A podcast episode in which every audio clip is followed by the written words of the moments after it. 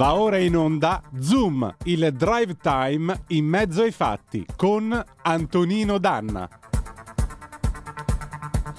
Amiche e amici miei, ma non dall'avventura, buonasera, siete sulle magiche onde di Radio Libertà, questo è Zoom, il drive time in mezzo ai fatti, io sono Antonino Danna e questa è la puntata di mercoledì 27 aprile dell'anno del Signore 2022, cominciamo subito la nostra puntata, i nostri due classici appelli, date il sangue, in ospedale il sangue serve sempre, salverete vite umane, chi salva una vita umana salva il mondo intero. Secondo, andate su radiolibertà.net, cliccate su Sostienici e poi abbonati, troverete tutte le modalità per sentire questa radio un po' più vostra, dai semplici 8 euro mensili della Hall of Fame fino ad arrivare ai 40 euro tutte tempestate di diamanti splendenti del livello creator, che vi permette di essere coautori e co-conduttori di una bella puntata del vostro programma preferito insieme al vostro conduttore preferito. Ma banda alle ciance, cominciamo subito perché la puntata è pregna e allora, visto che pregna, ladies and gentlemen, saluto in plancia comando il nostro Federico, il Meneghino Volante, partiamo. Avete ascoltato prima Grace Jones nel 1981, scendiamo di un anno al 1980, Blondie, Call Me, e andiamo.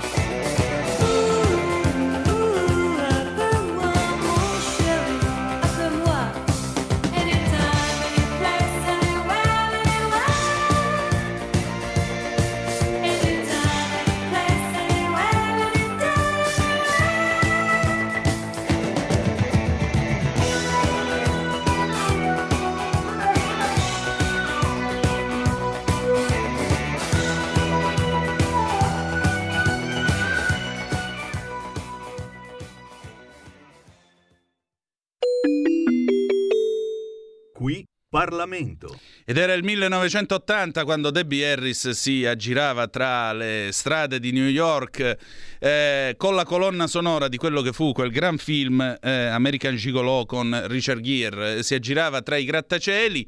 Chissà se con l'edilizia attuale in Italia ci potremmo permettere ancora grattacieli o costruzioni. Questo lo chiediamo al nostro ospite di questa sera perché oggi 27 di aprile al Palazzo dei Gruppi Parlamentari si tiene la tavola rotonda dal titolo L'Orizzonte 2026, un confronto tra istituzioni, professionisti, imprese operanti nel settore dell'edilizia con l'obiettivo di condividere le prossime misure fiscali come intervento strutturale a supporto di una stabile strategia di riqualificazione e rigenerazione del patrimonio immobiliare italiano.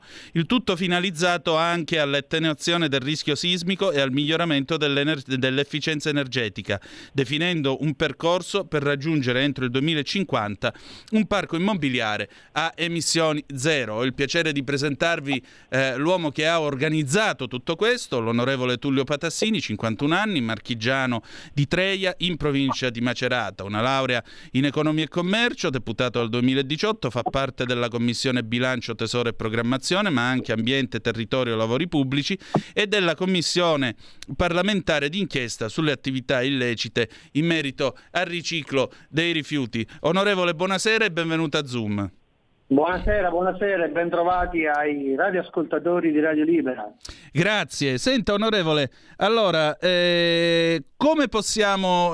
Berlusconi una volta con una, che voglio dire di edilizia se ne intende, con una sua famosa battuta disse quando gira il mattone gira tutta l'economia. Come possiamo usare il fisco come leva per far girare il mattone e quindi resuscitare parte dell'economia? Soprattutto lei che oggi, voglio dire, ha coordinato questa tavola rotonda, che clima ha trovato? Ci dica un po'. L'edilizia è uno strumento fondamentale per lo sviluppo di un qualunque paese, non solo dell'Italia ma di qualunque paese del mondo. Solitamente si parte dall'edilizia perché l'edilizia, come si dice tecnicamente, ha un effetto leva importante perché può muovere imprese, professionisti, tecnici, materie e cittadini fondamentalmente. Oggi, dopo il calo del PIL importante che ha avuto il nostro Paese durante il Covid, ricordo quasi il 10%, sostenere l'edilizia significa sostenere la ripartenza del Paese, e le misure fiscali che già l'Italia ha adottato e sta adottando sono fondamentali e di questo ne sono consapevoli tutti, professionisti, imprese ed istituzioni. Certo, chiaramente. Senta, in questo momento che tipo di fiscalità di vantaggio si può attuare? Abbiamo avuto il bonus del 110%, però in particolare che cosa si dovrebbe semplificare? Perché parlare di edilizia significa ogni volta entrare anche in questioni tipo l'efficientamento energetico degli edifici, la possibilità quindi di utilizzarli anche come vere e proprie, diciamo così, mini centrali elettriche, perché i tetti si possono usare per i pannelli solari e così via, ma poi ancora come si possono riqualificare gli edifici già esistenti, i tanti vani vuoti che ci sono, i tanti capannoni vuoti che ci sono nel nostro paese, anziché continuare a consumare suolo, per esempio, con la costruzione di nuove costruzioni, nuovi condomini e così via. Oggi abbiamo misure fiscali di varia natura che vanno dal 50% per le manutenzioni che tanti italiani conoscono e che in tanti hanno utilizzato, al 75% per l'efficientamento degli edifici, fino ad arrivare al famoso 110% di cui tutti parlano e di cui tutti tantissimi si stanno avvalendo in questo momento. Quindi un rimborso da parte dello Stato, adesso vedremo in che forme, a coloro che vogliono rinnovare la propria abitazione. Adesso, in questo momento storico, prima c'era lo sconto fiscale, che uno portava la fattura del muratore, dell'elettricista e dell'idraulico sulla propria dichiarazione dei redditi. Oggi i tempi si sono evoluti, quindi è possibile che le imprese facciano lo sconto in fattura, ovvero il cittadino per quella somma deve pagare poco o nulla e poi saranno le banche che tramite una forma tecnica che si chiama cessione del credito rimborseranno la somma a chi ha lavorato nel nostro immobile, quindi è una cosa veramente importante. Poi è chiaro che oggi solo sul 110% abbiamo 140.000 interventi, abbiamo 40 miliardi di volume di lavori che sono stati messi in cantiere, quindi possiamo tranquillamente capire quanto è importante oggi sostenere dal punto di vista fiscale l'economia, perché poi è un ritorno economico che ricade sull'economia. Certo. Senta, io avrei altri due quesiti per lei nella nostra conversazione, ringraziandola tra l'altro il suo tempo.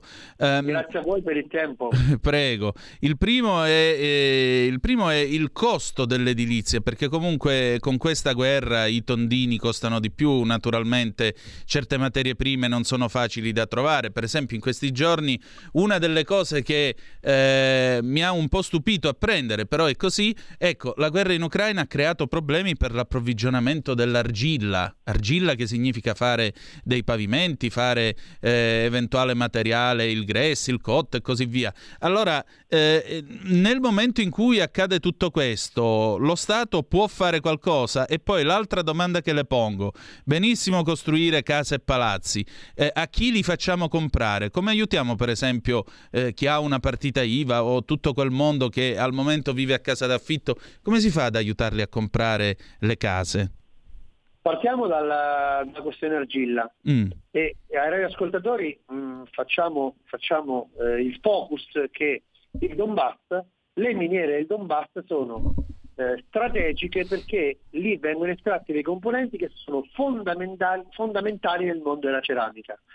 Quindi questa è una prima notazione storica. Allora, gli aumenti dei prezzi dei materiali sono ormai evidenti e derivano innanzitutto da un fattore congiunturale mondiale: crisi Covid, crollo degli investimenti, crollo dell'attività. Quando le attività ripartono tutte insieme di corsa, è normale che c'è un eccesso di domanda e una carenza di offerta. Quindi lo vediamo nelle materie prime e lo vediamo nell'energia. Oggi la questione si è ancora di più accentuata perché gli incentivi fiscali hanno accelerato ancora di più questo processo. Quando il 110 è stato autorizzato dal Parlamento, nessuno poteva pensare che scoppiasse la guerra in Ucraina, quindi certo, le previsioni sono state diverse. Oggi noi dobbiamo fare attenzione, perché dobbiamo fare in modo che tutti coloro che hanno avviato le iniziative imprenditoriali, quindi che hanno avviato i lavori nelle loro case, nelle proprie case, possano terminarli alle condizioni che hanno preventivato con le imprese, quindi con questo 110%. In prospettiva dobbiamo ragionare invece su una maggiore stabilità del sistema e quindi magari riducendo un po' questo importo, ma garantendo un periodo più lungo, automaticamente confidiamo sul fatto che i prezzi un po' si sgonfino, perché c'è meno pressione e c'è quindi meno richiesta, quindi la richiesta può essere distribuita su un tempo maggiore, le imprese possono lavorare più tranquilli e i professionisti fanno i progetti con maggiore attenzione e da ultimo i proprietari possono vedere la loro casa finita magari 6 mesi dopo, ma chiaramente in modo molto più efficace, perché nessuno corre per realizzare i lavori. Su questo noi dobbiamo ritornare a incentivare e arriva la seconda domanda che invece c'è stata fatta, con adeguati finanziamenti all'edilizia. Ma i finanziamenti per l'edilizia oggi, viviamo in un periodo storico favorevole perché i tassi sono ancora bassi, quindi il sistema bancario è ancora ben disposto nel concedere mutui anche a 30 anni, 35 anni a tassi positivi.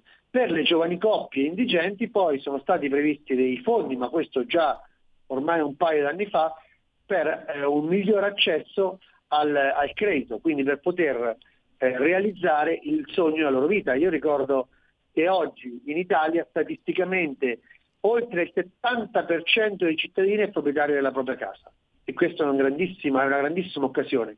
Per questo come gruppo Lega ci stiamo ormai battendo da tempo, e vorrei aggiungere un argomento invece sul fatto che dobbiamo ad ogni e in ogni modo evitare la riforma del catasto. Infatti. Questo credo che Radio Libertà è già intervenuta più di una volta, perché la riforma del catasto per noi significano più tasse, non significa riorganizzazione, significano semplicemente più tasse. E in questo momento storico, con la crisi delle materie prime, con la crisi dell'energia e con qualche crisi anche lavorativa in qualche zona d'Italia per delle crisi aziendali che ci sono, non possiamo tartassare il 70% degli italiani con tasse che reputiamo in questo momento ingiuste e inammissibili. Indubbiamente, anche perché come non è in questo paese, quando si tratta di fare soldi, lo Stato pronta cassa, la casa, la benzina per chi è colpevole di avere l'automobile e le sigarette per chi è colpevole di avere il vizio del fumo, che fa anche male, diciamolo pure. E voglio dire, tutta questa creatività non mi pare che ci sia nell'assistere il cittadino. Noi stiamo lavorando proprio per questo, ecco perché continuiamo a dire che gli incentivi fiscali edilizi, i cosiddetti bonus edilizi, sono fondamentali, perché invece quello è un metodo sano per far crescere l'economia, far emergere il sommerso, perché quando il cittadino chiede la fattura, la giusta fattura per il pagamento del corrispettivo del tecnico, del muratore, dell'idraulico, dell'elettricista, del piastrellista, a quel punto c'è IVA che lo Stato incassa, Ci sono contributi previdenziali che lo Stato incassa e ci sono tasse che lo Stato incassa. Il saldo è positivo. Su questo si aggiunge anche il fatto che un immobile qualitativamente migliore è migliore per coloro che vi abitano. Certo. E quindi vi sono maggiori anche qualità, maggiori sicurezza. Oltre ad aggiungere un altro elemento, un immobile che ha gli infissi nuovi consuma meno energia. Esatto. Consumando meno energia facciamo del bene all'ambiente, perché ci sono minori emissioni di CO2 e cala la bolletta del gas degli italiani. Quindi ecco come spesso l'euro fiscale, anziché essere un salasso per i cittadini, diventa un'opportunità per lo Stato. Appunto, dipende dall'uso, se usarla come leva o come clava. È sempre quello il vecchio dibattito, sin dai tempi di Reagan aggiungerei, usare il fisco come leva o come clava. Io dico che è meglio usarlo come leva. Quando il cittadino paga il giusto e vede dei risultati tangibili, io ancora devo trovare qualcuno che è restio, quindi assolutamente noi dobbiamo dare fiducia ai cittadini e fare in modo di incentivare i cittadini a migliorare, in questo caso, il nostro patrimonio edilizio, come per esempio in un altro caso, ma questo potrebbe essere occasione di un altro incontro, è come un incentivo fiscale alle imprese aumenta il lavoro e l'occupazione e aumenta la competitività internazionale delle nostre imprese. Quindi il fisco è una leva, e se è una leva diventa anche una maggiore fonte di entrata per lo Stato, perché non è più uno Stato che maltratti i propri cittadini, ma uno Stato che contribuisce al benessere dei propri cittadini, in una logica assolutamente positiva e liberale. Esattamente. Onorevole, la ringrazio del suo tempo, grazie per essere stato con noi quest'oggi. Grazie a voi e un grande abbraccio ai radioascoltatori di Radio Libertà. Grazie. Qui Parlamento. E allora, rieccoci, siete di nuovo sulle magiche onde di Radio Libertà. Questo è sempre Zoom, il drive time in mezzo ai fatti. Antonino Danna al microfono con voi.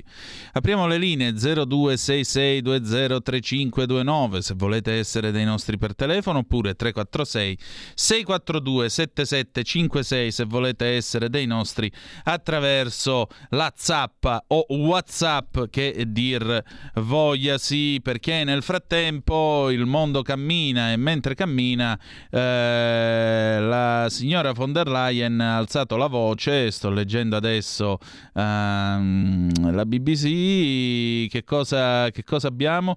L'Unione Europea accusa la Russia di utilizzare l'energia per provare a ricattare le nazioni che appoggiano l'Ucraina. Beh, signora von der Leyen, buongiornissimo, caffè? Che dirle di più, signora? Lo vado a dire alla sua collega Verstager, quella che dice che quando si chiude l'acqua calda della doccia bisogna dire beccati questo, Putin! Mamma mia, questa è gente cresciuta a pane e milli un giorno dopo l'altro, quel cartone animato in cui c'era questa esaltata qua che diceva devo mettercela tutta, Dio mio, quanto ho odiato quel cartone animato negli anni 80, mamma mia. Questo non c'entra niente con le figure politiche attuali, per carità, però mi ricordano certe uscite, mi ricordano questi momenti cringe, direbbero i ragazzini di oggi, questi momenti imbarazzanti della televisione italiana degli anni 80, questa tizia che faceva devo mettercela tutta. Tu sei troppo giovane per ricordartelo, Federico, ma chi mi sta ascoltando probabilmente se lo ricorderà, chi è nato tra il 1975 e più o meno la metà degli anni 80 di sicuro se lo ricorderà. Ecco, scoprono improvvisamente che il gas può essere usato come arma di ricatto, ma un libro di storia l'avete mai pigliato in mano a Bruxelles? Lo sapete che nel 1973 gli arabi scoprirono che il petrolio, un barile di petrolio si poteva usare come ricatto, e sapete verso chi? Verso le nazioni che sostenevano Israele nella guerra del Kippur, anno 1973, ottobre 1973. Ecco, e quella volta i paesi arabi dell'OPEC, il cartello del petrolio, pigliarono e decisero che il costo del barile sarebbe improvvisamente aumentato di almeno 10 volte, e questo ci portò a prendere delle decisioni che furono semplicemente ridicole. Sapete che in questo paese, lo diciamo per quelli, per quelli più giovani in ascolto, in questo paese addirittura si misero una serie di istruzioni del genere spegnere le luminarie. Perché? Perché le luminarie dei negozi e così via, le luminarie pubbliche, per esempio in Piazza Duomo erano famose le luminarie che c'erano nei palazzi di faccia al Duomo. C'è anche un dépliant dell'Alfetta 2000 che ha l'Alfetta in copertina, un'alfetta rossa, e dietro c'è tutta questa parata di bellissime insegne luminose. È dell'82 se non sbaglio quel dépliant, Federico, visto che tu sei alfista come me, e ci sono tutte quelle bellissime insegne, Cinzano, tutti i grandi marchi che c'erano allora in Piazza Duomo. Ecco, noi per risparmiare petrolio spegnemmo quelle insegne e riducemmo del 40% l'illuminazione pubblica. Ora immaginate quando ridurremo del 40% l'illuminazione pubblica per risparmiare il gas, perché oggi noi produciamo corrente elettrica bruciando il gas. Così daremmo una mano agli stupratori, già che ci sono, per esempio, no? Vabbè, comunque, c'è una telefonata. Pronto, chi è là? Pronto Antonino, Mauro da Giulia. Oh, grandissimo, dai, come stai? Per quanto riguarda la von der Leyen, è stata ministro delle forze armate in Germania e dal 1945 è storicamente ritenuto giusto il fatto che il più suonato della compagnia andasse a fare quel ministero lì. Grazie ai 5 Stelle noi ci siamo eletti come presidente della commissione una squinternata del genere, e per cui è tutto, sai chiaramente quello che sta succedendo, perché noi a fine settembre, io ti dico che sarà molto umido, perché pioveranno legnate che non si sa. Chiudo dicendoti una cosa. Sì, ho una domanda poi da porti, prego. No, chiudo dicendoti una cosa. Tu sei un alfista, io ho sempre usato l'Ancia, a partire dalla Prisma, cioè a partire dalla Delta, Prisma normale, Prisma Turbo Diesel 2000 e poi dopo l'ultimo sfizio che mi presi una Lancia 16 valvole turbo a benzina. Tanta roba, ma guarda che la prima macchina che ho comprato io coi miei soldi, quando ho cominciato a fare questo mestiere, fu una Lancia, una Dedra 1800 Station Wagon LE, color champagne. Una macchina che quando camminavo con tutti quegli interni di radica pareva una pipa, era caduta in bassa fortuna, ma buon Dio, quando camminava con la macchina mi sentivo il Papa in trono e dicevo abbiamo svoltato. Io ti dico quando ho preso la 16 valvole turbo a benzina sono andato in concessionaria, e dato che giravo molto gli ho chiesto, dice le diamo una bella turbo diesel 2000, dico no, io voglio 16 valvole turbo così benzina. Così ti voglio con il Davia Friget, il tetto apribile elettrico, il velluto di Zegna, ecco. E l'unica cosa che mi mancava era il riscaldamento elettrico, perché avevo anche il controllo elettrico al centro console, che spettacolo, degli retrovisori. Made in Italy, made in Lancia. Era grigio metallizzata chiara, quando arrivavano, perdonami, le 164, le Prince Park, di dietro in autostrada che io andavo, vedevo che arrivava, stava per sorpassare, seguivo la corsia vuota che ero al centro, aumentavo 210, 220, purtroppo lasciavano perché non avevano visto che sul frontale davanti c'era 16V turbo. E vabbè, ma a te piaceva vincere facile. Se fosse arrivato uno col 3000 V6 non lo so che sarebbe successo. Io col 2005 della 166, parliamone. Lo so. Tu 210, allora ma io 230. Io ti posso dire che per 6 mesi ho usato anche 932 Ferrari 3.2. Quella era tantissima roba l'832. Sì, quando si alzava l'alettone. Comunque ti posso dire anche una cosa, perché io ho lavorato per tutta Italia per tanti anni, a me è capitato di essere in macchina con un mio amico di Sassuolo che aveva una ceramica, Marco aveva un 308 Ferrari. Però in autostrada tornando da Bologna verso Modena Nord, Al 220 ci siamo dovuti spostare sulla corsia centrale perché eravamo in sorpasso, perché stava slamparando da dietro una cosa che ci ha passato, la 308 è molto bassa, no? Quella di Magnum P.I., no? C'è passato un fulmine nero e ho capito che cos'era perché aveva i due alettoni piegati e era una 5100 Lamborghini Countach. Salute. Tanta roba, Emilia terra di motori, poco da fare. Sì, con una Ferrari ti fai devi rientrare e farti sorpassare. Una vergogna unica. Ma tu lo sai che le Lamborghini sono nate per ripicca? Del commendator Ferruccio Lamborghini, che si incazzò con Ferrari perché gli si rompeva sempre la frizione del 250 GTO, e quello gli disse Ferrari: va là Lamborghini che te non capisci niente di motori. E quello gli disse: sì, ti faccio vedere io adesso.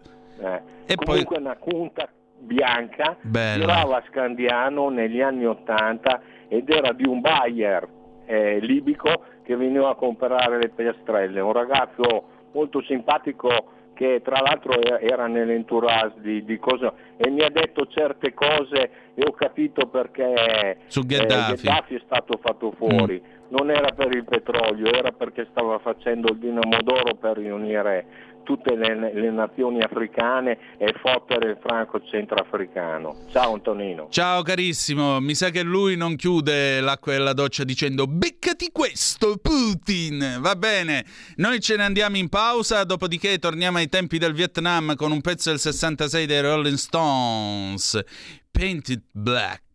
Perché dopo c'è Gian Micalessin, tanta roba. We'll be right back, a tra poco.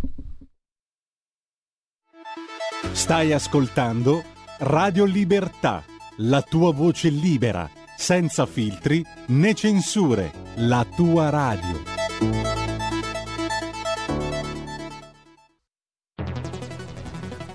Scopri Radio Player, oltre 130 radio nelle tue mani con un touch, da ascoltare ovunque, anche on demand. Scarica gratis l'app Radio Player e vivi una nuova esperienza digitale.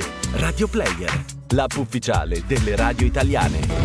Anche Radio Libertà è su Radio Player Italia.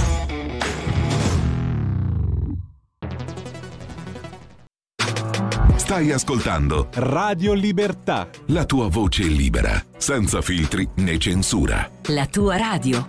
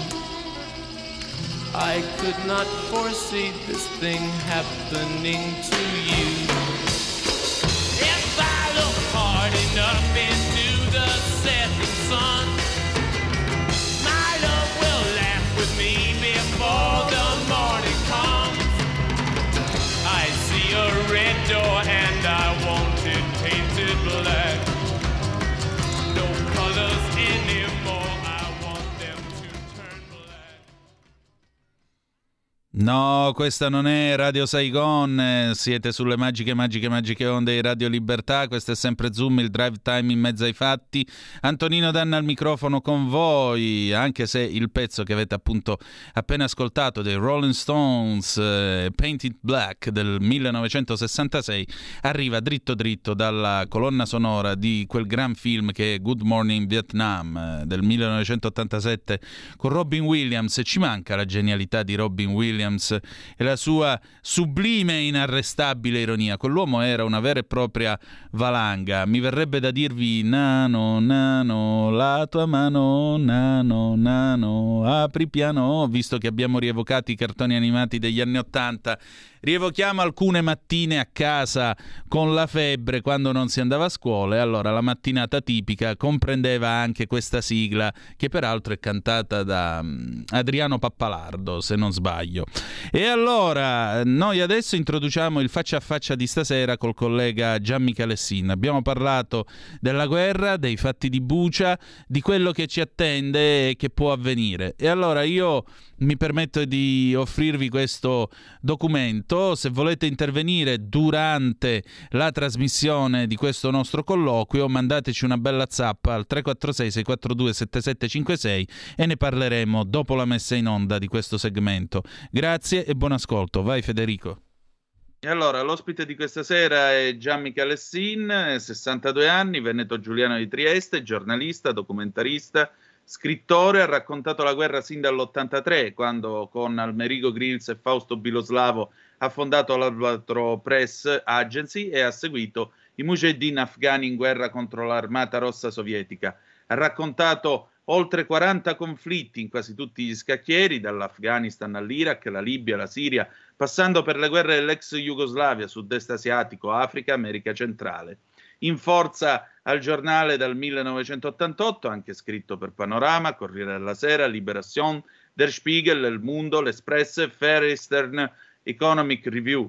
Tra i premi che ha ricevuto, Ilaria Alpi nel 2011 per il miglior documentario con un film prodotto da MTV sulla rivolta dei giovani di Bengasi in Libia. Nel 2012 ha poi vinto il premio giornalistico Enzo Baldoni alla provincia di Milano. Gian Micalessin ha detto di recente all'ADN Cronos, a proposito della guerra tra Russia e Ucraina, che noi italiani siamo sempre schierati perché siamo convinti che ci siano i cattivi e ci siano i buoni. E questo non è mai vero in una guerra. La guerra è fatta di orrore, ha detto. Se t'adegui all'orrore la puoi combattere, altrimenti no. Questa è la verità. Però ha le idee chiare.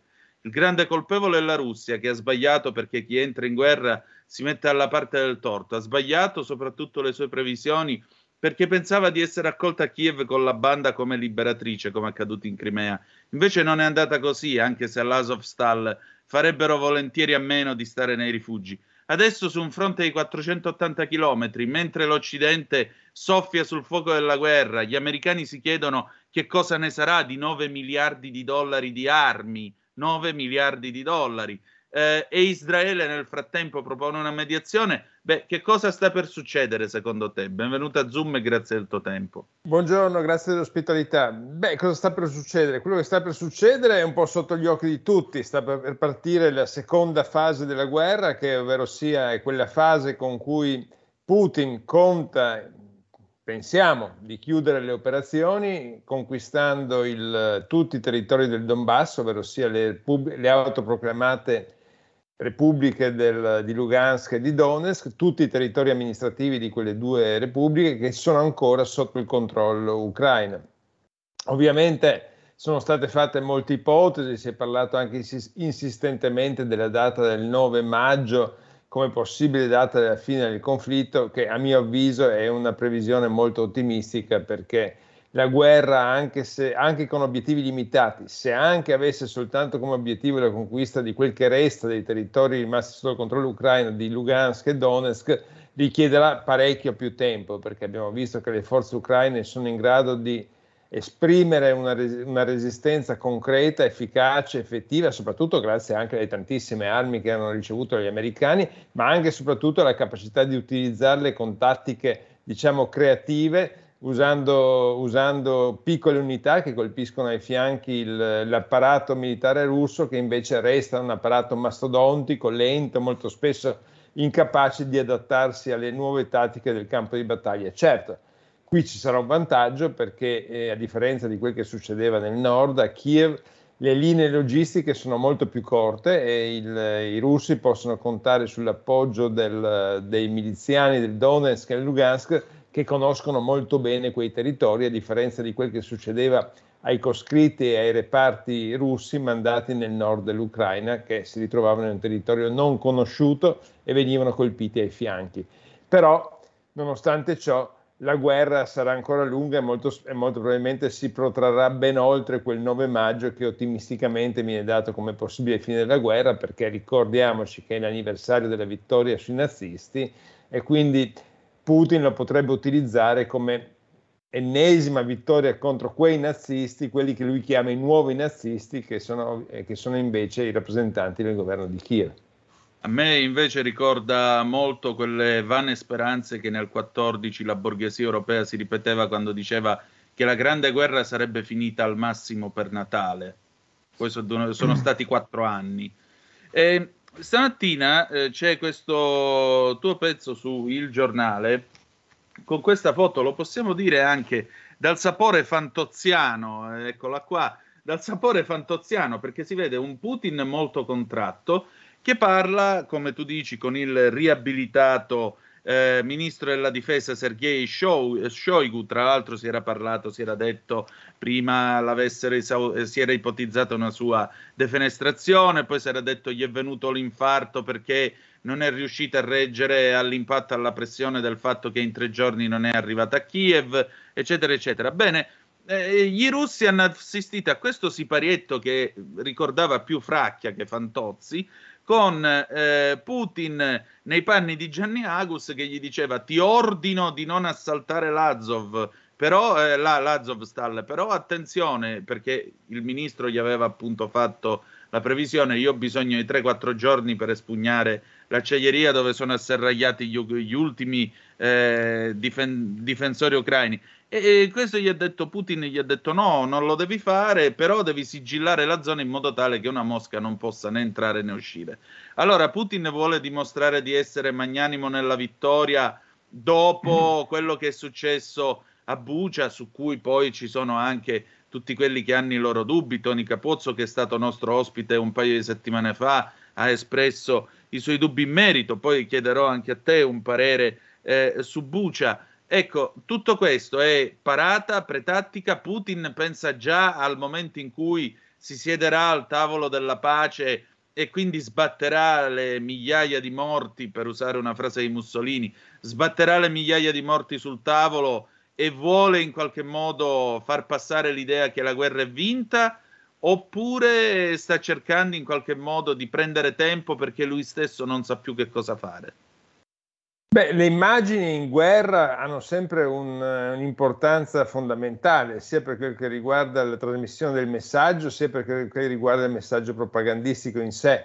Quindi diciamo che quel tavolino piccolo ha un doppio significato. Innanzitutto si contrappone a quel tavolone enorme con cui inizialmente Putin riceveva le delegazioni straniere, ma riceveva anche i suoi uomini. Quindi cosa significa questo tavolino piccolo e questa distanza ravvicinata?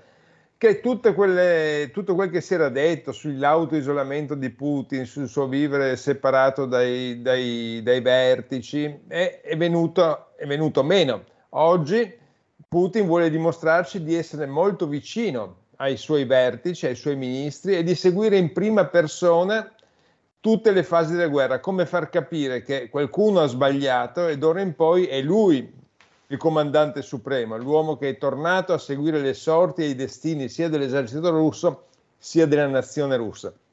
Quindi da questo punto di vista ha un'importanza subliminale quel messaggio, quella vicinanza. Dall'altra parte c'è la riabilitazione di Shoigu, come dicevi, perché Shoigu comunque elenca tutte quelle cose che sono state fatte e Putin in un certo senso riconosce che sono un merito suo e non si parla di demeriti. Ovviamente poi c'è anche il riconoscimento dell'autorità, perché poi alla fine Shoigu accetta tutte le osservazioni del presidente con una parola semplice: obbedisco. E quindi c'è anche questo riconoscimento dell'autorità del leader supremo, che anche sul campo di battaglia non è più Shoigu ma è Vladimir Putin, che è quindi lui il giocatore che dirige la scacchiera. Ma dall'altra parte ci sono anche tutta una serie di altri messaggi, ovvero sia il primo: non portiamo l'assalto nelle viscere dell'acciaieria, perché questo significherebbe perdere uomini, e questa è sicuramente una scelta strategica importante, ma anche una scelta politica. Scelta strategica perché quegli uomini, invece di essere impiegati in un assedio prolungato che li logorerebbe, possono essere impiegati su un fronte di lungo 480 km della nuova offensiva del Donbass, che richiede anche una presenza numerica importante per sfondarlo e per avanzare. E dall'altra parte perché andare a stanare gli assediati significherebbe rimettere in gioco tutte le voci sui massacri, sui possibili crimini di guerra, che inevitabilmente un assedio, snidare un gruppo di 1.000-2.000 persone annidate in 11 km quadrati, ma soprattutto annidati in sotterranei che arrivano fino a 26 piani sottoterra, è un'operazione inevitabilmente sanguinosa in qualsiasi guerra.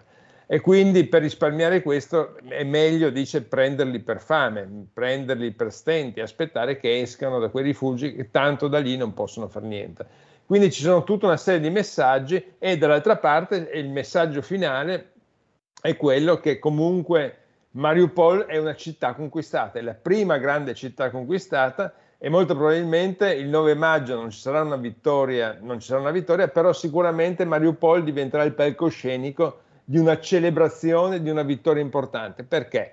Perché conquistando Mariupol si è sostanzialmente aperto quel corridoio che collega le due repubbliche separatiste di Donetsk e Lugansk alla Crimea, e collega la Crimea e le due repubbliche separatiste anche alla madrepatria russa. E quindi è sostanzialmente Mariupol rappresenterà da questo punto di vista una vittoria e un primo obiettivo raggiunto. Poi gli altri saranno ancora tutti da mettere in fila. Beh, in un certo senso può anche essere visto, correggimi se sbaglio, può anche essere visto come una sorta di ammortizzatore dello shock comunque causato dalla perdita del Moskva, perché io facevo un paragone col generale Belgrano nella guerra delle Falkland, quando venne affondato l'incrociatore argentino da parte degli inglesi. Comunque questo minò la fiducia in quella dittatura che guidava in modo brutale la nazione, poi infatti vinsero gli inglesi e tornò la democrazia, ma in questo caso, paradossalmente, potrebbe neutralizzare l'effetto psicologico del Moskva? Beh sì, sicuramente la perdita di una nave importante, l'incrociatore come il Moskva, che era anche la capoflotta, l'ammiraglia delle forze navali nel Mar Nero, ha un impatto psicologico inevitabile. Qualsiasi perdita di una nave. Ricordiamoci che, sempre per tornare col paragone alla guerra delle Falkland, gli inglesi, la democrazia inglese ha aspettato 35 anni per desecretare il rapporto sull'affondamento del cacciatorpediniere Sheffield, sì. E quindi che era stato un altro durissimo colpo anche per gli inglesi. È sempre come perdere un pezzo di patria, perdere una nave. Ha un sacco di significati simbolici che vanno al di là della perdita degli uomini, che comunque è sempre importante nell'ambito quando affonda una nave. E quindi sicuramente Mariupol, la conquista di Mariupol, totale o parziale che sia, sicuramente compensa un pochino la perdita della Moscova, ma soprattutto da appunto questo collegamento tra la Crimea e la madrepatria, e soprattutto la prima grande città conquistata con le armi dall'inizio dell'offensiva. Certo, il primo successo che colgono. Gian, ma in tutto questo tu scrivevi appunto l'altro giorno del fatto che all'Engli cominciano a preoccuparsi seriamente di un ritorno agli anni '80, e purtroppo non di quelli, diciamo così, migliori dell'epoca Reagan, ma un ritorno a quella situazione paradossale e ridicola di cui tu stesso sei stato testimone, di quando gli americani armarono fino ai denti i mujahideen, però finita Finita l'invasione sovietica dell'Afghanistan, il Ministero della Difesa americano si dovette andare addirittura a trattare e ricomprare gli Stinger, perché in mano ai mujahedin rimasti senza un nemico da abbattere potevano diventare strumenti molto pericolosi contro di loro. Qui ci sono 9 miliardi di armi, 9 miliardi di aiuti sotto forma di armi, 9 miliardi di dollari, e non si sa che fine abbiano fatte. Ciò nonostante Zelensky va in televisione e dice dateci ancora armi, e poi dopo che cosa ci troveremo? I mujahedin dentro l'Europa? Eh sì, questo è il grande rischio. Allora, ricordiamoci innanzitutto quel conteggio dei 9 miliardi che comprende i 2 miliardi e mezzo di armi date dal 2014 al dicembre del 2021 e poi i 3 miliardi e passa dati successivamente dagli americani, ma anche le armi date dagli europei e dagli inglesi, quindi questo è un computo globale. Ma 9 miliardi di armi sono un quantitativo incredibile. Ovviamente molte di queste sono state utilizzate, sono state perdute, però ovviamente armi simili, sono anche armi molto moderne, pensiamo ai missili Javelin e pensiamo comunque alla versione aggiornata degli Stinger, e poi adesso ne stanno arrivando anche armi più pesanti, più importanti. Sono armi che se entrate nel possesso di un gruppo, diciamo, non esattamente allineato, come potrebbero essere tutti i gruppi estremisti, che lo stesso battaglione Azov non è un battaglione che viene controllato direttamente da Kiev, ma è una formazione che ha tra i suoi gangli molti estremisti, e quindi potrebbe diventare un gruppo fuori controllo, potrebbe utilizzare quelle armi per cercare di prendere il potere in Ucraina, o potrebbe utilizzare quelle armi per altre ragioni, o quelle armi potrebbero uscire dai confini dell'Ucraina e finire nelle mani di gruppi terroristici. E ricordiamoci che sono armi che sono nel cuore dell'Europa, quindi gli americani forniscono armi, quantitativi di armi che però per loro stessa missione entrano in un buco nero, così hanno detto i responsabili dell'intelligence americana, sentiti, le fonti dell'intelligence americana, sentiti e citati dalla CNN. Entrano in un buco nero dove, una volta consegnati, non sappiamo più cosa succeda e non sappiamo esattamente dove siano finite. E quindi questo è un grossissimo rischio, non tanto per gli americani ma per noi europei. Gian, la politica. Gli inglesi vanno per i fatti loro e fanno anche la brutta figura, lo sfondone di quei 2 soldati che ora implorano l'intervento di Johnson in Ucraina. Gli americani con un presidente guerrafondaio, perché deve far vedere che lui agli attributi e cercare di recuperare consenso. In realtà è soltanto un signore anziano che blatera, ma nei fatti l'America, che peraltro ha molte più testate nucleari della Russia, non ha fatto seguire alle minacce, le linee rosse, Putin stia attento a quella, alcun atto concreto, se non appunto questa fornitura continua di armi. L'Europa con la Germania che non si capisce bene che cosa voglia fare, l'Ungheria che ha annunciato che continuerà a pagare per gas, petrolio e uranio russi perché hanno la loro centrale atomica e i russi gli stanno rifornendo l'uranio. La Francia, dove Macron non si capisce che cosa farà dopo il 24 aprile, ma comunque è l'unico che ha tenuto dei toni, diciamo, moderati nei confronti di Putin. Allora forse ha ragione Steve Bannon, come ha detto ieri sera a Piazza Pulita tra le risatine e i sorrisini di alcuni partecipanti al dibattito, ma secondo me ha detto una cosa che condivido, cioè che agli americani in fondo di questa vicenda per la lontananza non importa più di tanto, non entra comunque nei loro interessi, e secondo, chi dovrebbe davvero prendere in mano questa situazione dovrebbe essere l'Europa, senza lasciare eventuali mediazioni in mano a Erdogan. Per quel che riguarda l'Europa è ovviamente la grande assente, un assente colpevolissima, perché siamo di fronte a un conflitto che si combatte sui suoi territori e le cui eventuali conseguenze verranno pagate in primis dall'Europa e non sicuramente dagli americani, che anzi ci guadagneranno perché ci venderanno il loro gas shale a un prezzo doppio rispetto a quello che paghiamo alla Russia. Quindi la grande colpevole è l'Europa per la sua assenza politica, strategica, assenza di visione, assenza di decisioni, assenza sia nelle premesse di questo conflitto che, a mio avviso, con un intervento deciso in ambito della mediazione dell'Europa avrebbe anche potuto essere evitato, ma anche totalmente assente oggi in questa fase del conflitto dove siamo totalmente a ruota degli americani. E qui c'è l'altro grande interrogativo. Io, a differenza di quel che dice Bannon, penso che gli americani abbiano un obiettivo ben preciso, anzi due obiettivi ben precisi. Uno che è quel che riguarda più in generale strategicamente il rapporto con la Russia.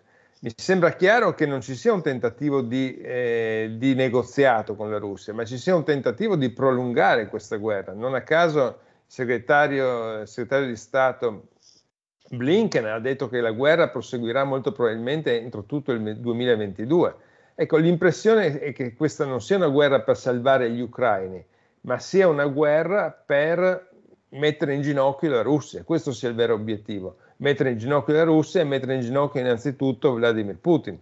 Questo forse è il vero obiettivo, un obiettivo che sembra emergere anche in quelle bozze strategiche che vengono passate al Congresso e che sono ora al vaglio e che diventeranno la valutazione strategica dell'era di Biden. E poi c'è un secondo altro obiettivo che anche ci fa capire perché la guerra deve durare fino alla fine del 2022.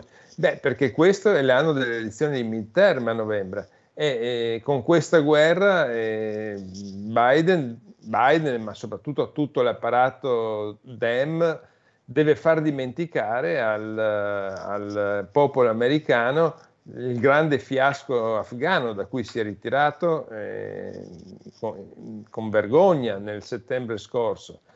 E quindi ci sono questi due elementi per cui questa guerra è importante per Biden per dimostrare un volto deciso e quindi arrivare in vantaggio alle elezioni di midterm. Dall'altra parte il grosso obiettivo strategico dell'America in questo momento non è, secondo me, salvare l'Ucraina, ma mettere in ginocchio la Russia. Che però significa anche, come aveva saggiamente predetto Kissinger già 8 anni fa, significa anche spingerla tra le braccia della Cina, cosa che invece l'anziano Metternich di Washington sconsigliava pesantemente, dicendo la Russia va tratta invece nell'ambito occidentale, nell'orbita occidentale. Questa era sicuramente una riflessione di Kissinger. Ricordiamoci che dietro la Cina ci sono comunque grandi affari condotti sia dalla famiglia Biden sia da tantissimi esponenti dell'apparato democratico americano, sin dall'era Obama. Lo stesso figlio di Biden aveva grossissimi interessi in Cina e grossissimi legami con società cinesi, prima di averne con le società ucraine. E quindi forse un'azione decisa contro la Russia è più facile, più sostanziale, approfittando dell'errore e del passo falso compiuto da Putin con questo intervento. Gian, ringraziandoti intanto del tempo che mi hai dedicato e della tua attenzione, io ti pongo allora un'ultima domanda a conclusione di questa nostra conversazione.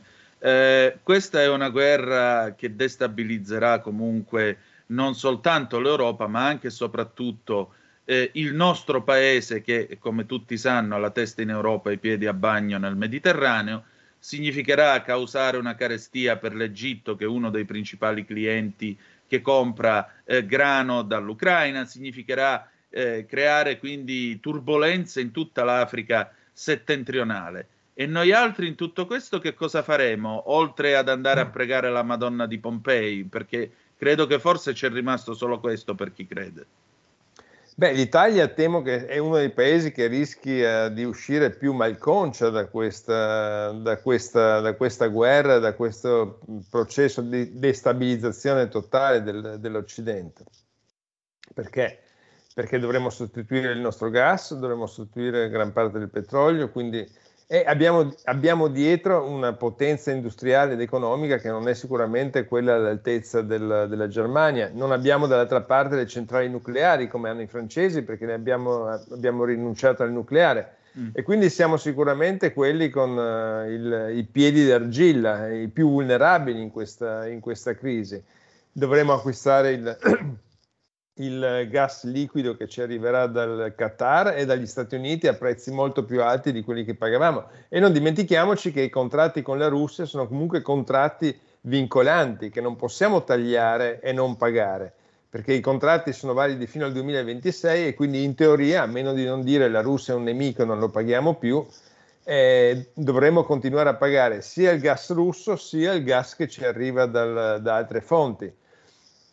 Tutto questo in un sistema che sicuramente non ci metterà a riparo da critiche per quel che riguarda, perché se il gas di Putin non ci piace, puzza, perché Putin è considerato un sanguinario, è un antidemocratico, sicuramente il gas algerino, dove i militari sono al potere da anni, si sono macchiati di terribili crimini, il gas dell'Egitto, dove è in piedi ancora l'inchiesta sulle geni, il gas del Congo, dove è stato ucciso il nostro ambasciatore.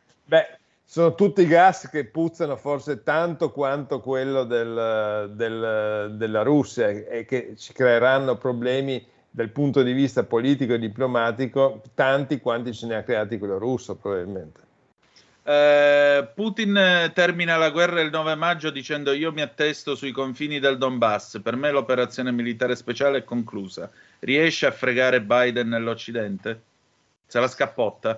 Io penso che purtroppo per noi, purtroppo per gli ucraini, purtroppo per tutti, qualcuno dirà che quella tregua, quel cessate il fuoco non è accettabile, quindi la guerra continuerà.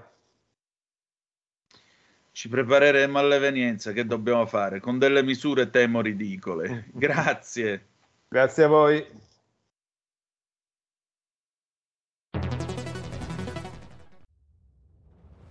Chiediamo meno sbarchi, più sicurezza, più assunzioni per le forze di polizia. Scrivi il codice D43 nella dichiarazione dei redditi. Destina il 2 per 1000 del tuo IRPEF alla Lega. Il tuo sostegno vale 2 per 1000. Messaggio autogestito Lega per Salvini Premier. La tua radio è ascoltabile anche con la televisione in digitale. Sul telecomando della televisione digitale o del tuo ricevitore digitale puoi scegliere se vedere la TV o ascoltare la radio. Risintonizza i canali radio e troverai anche Radio Libertà, canale 252.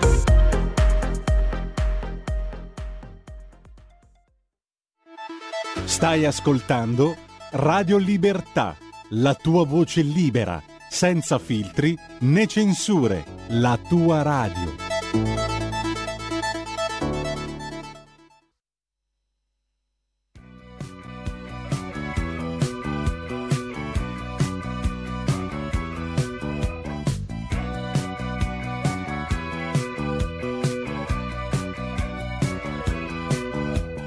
Per le strade mercenarie del sesso che procurano fantastiche illusioni. Senti la mia pelle come vellutata, ti farà cadere in tentazioni. Per regalo voglio un harmonizer con quel trucco che mi sdoppia la voce. Quest'estate ce ne andremo al mare per le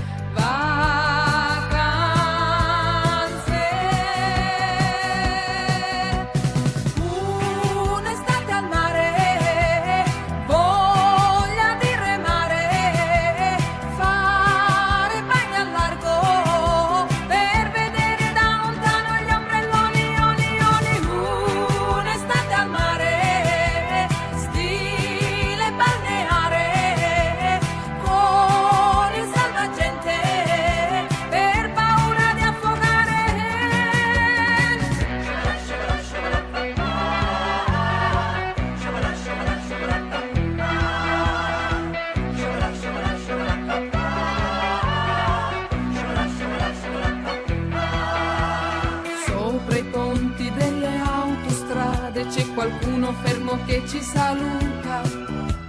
Senti questa pelle come profumata, mi ricorda l'olio di Tahiti. Nelle sere quando c'era freddo si bruciavano le gomme di automobili. Quest'estate voglio divertirmi per le vacanze.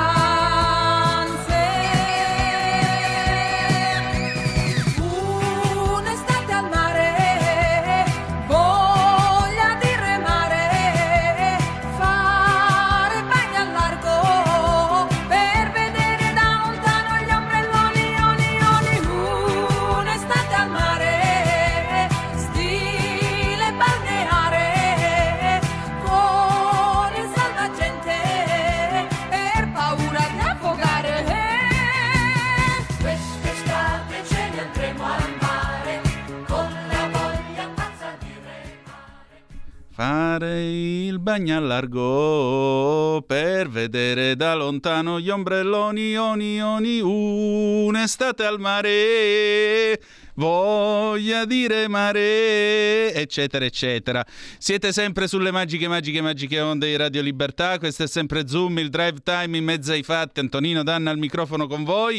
L'editoriale era affidato a Giuni Russo from Palermo, grandissima cantante che ci manca molto, perché Giuni Russo non è stata soltanto un'estate al mare che nel 1982 spopolò nei jukebox dell'intera penisola, ma Giuni Russo è stata una che ha fatto musica anche a un certo livello e che faceva cose sperimentali e innovative anche nel linguaggio. Per esempio pensate non tanto Alghero quanto Vipera, per esempio, tutti questi testi, tutta questa roba nata dalla collaborazione con Battiato e poi questa idea di ricerca che c'era sempre nella sua stupenda musica. Ci manchi Giuni, ci manchi tanto. E perché l'editoriale di Giuni Russo? Perché tra poco avremo un altro faccia a faccia nel quale parleremo del tema delle concessioni balneari. Però, scusate questo impappinamento, sono arrivate due zappe e poi abbiamo una telefonata di una nostra ascoltatrice molto acuta e molto affezionata.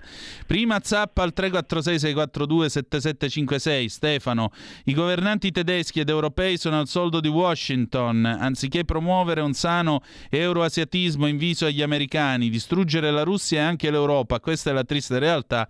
Stefano, poi abbiamo Piero, comprano il gas dalla Tunisia che arriva dalla Russia, questo non lo so, però certo sarebbe quantomeno comico. E adesso, signore e signori, al telefono c'è Lisetta. Buonasera Lisetta, buonasera. Come sta? Allora, due paroline, non c'è male. Due paroline voglio dire ancora io su questa benedetta guerra. Sì. Allora, signor Tonino, ma l'Europa sembra aver imparato poco dalla storia, secondo me. In questi giorni i paesi europei e la NATO processano la Russia per aver infranto il diritto internazionale e aperto le porte alla barbarie. La risposta russa a queste accuse arriva da un discorso dell'Unione Russa dei Rettori firmato da 250 accademici. Il conflitto è per la Russia una questione di smilitarizzazione, denazificazione e difesa della crescente minaccia militare rappresentata dall'Ucraina. La storia europea, signor Tonino, si è fermata o sbaglio? La saluto, buonasera. A me pare però che, insomma, con questa storia della denazificazione dell'Ucraina, l'Ucraina ha un presidente ebreo, ha una comunità ebraica di 200.000 anime. Israele si è mossa per chiedere una mediazione e vedere di porre fine a questa guerra. E allora evidentemente i nazisti sono al potere anche in Israele, malgrado 6 milioni di morti nell'Olocausto. Cioè, fino a che punto gli ucraini sono nazisti? Perché vedete, questa storia del nazismo è, diciamo così, già al tempo dell'Unione Sovietica veniva usata nell'ambito del campanilismo che c'è all'interno di una nazione.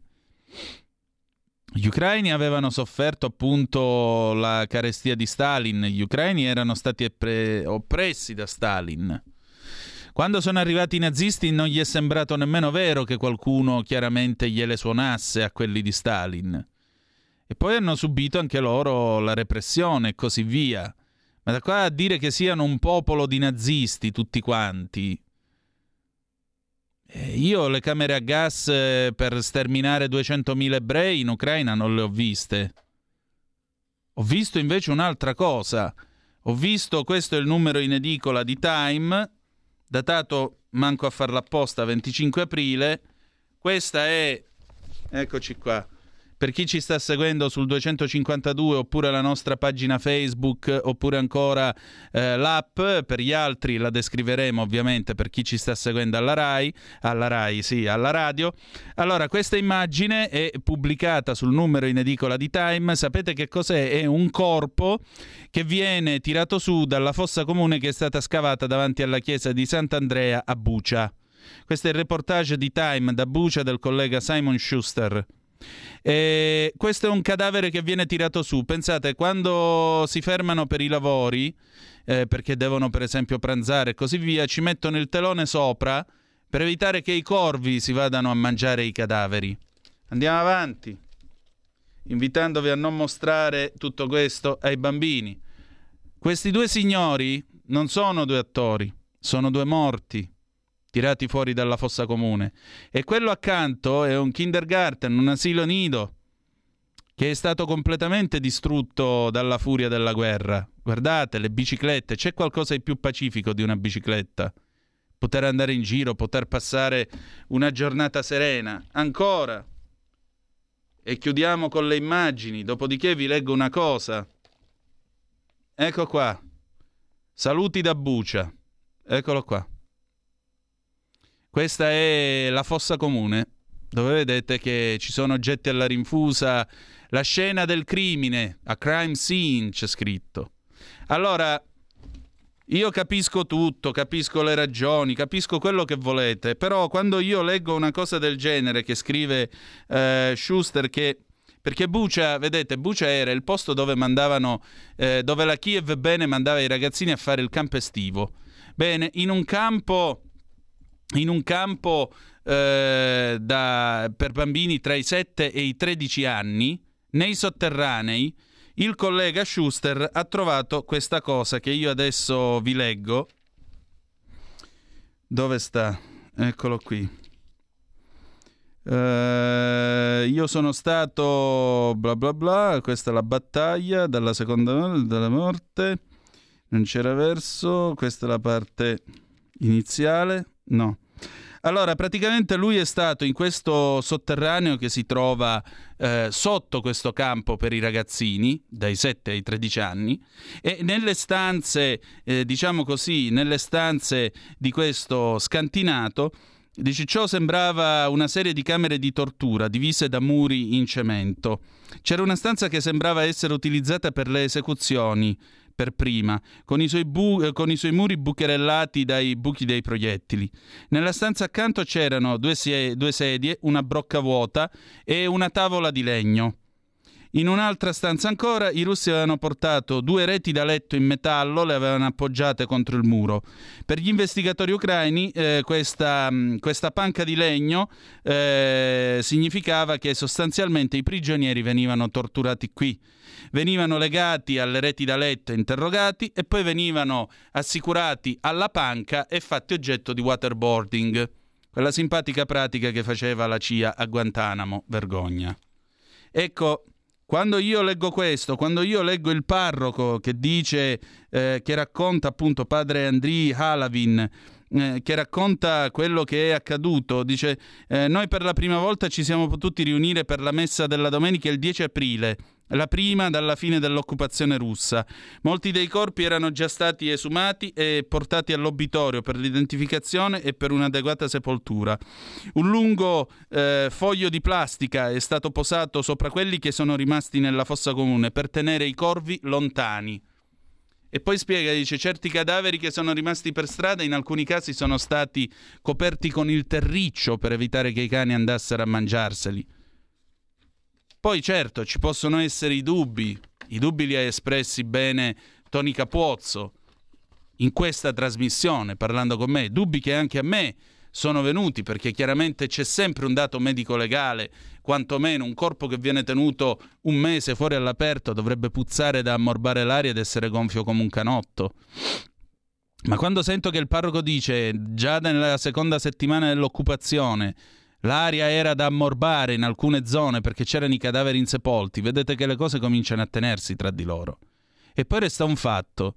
Buča è stata occupata dai russi, l'Ucraina è stata invasa dai russi, non il contrario. Quindi io capisco quando si dice ma dobbiamo sentire le ragioni della Russia. Ieri sera ho visto Carta Bianca.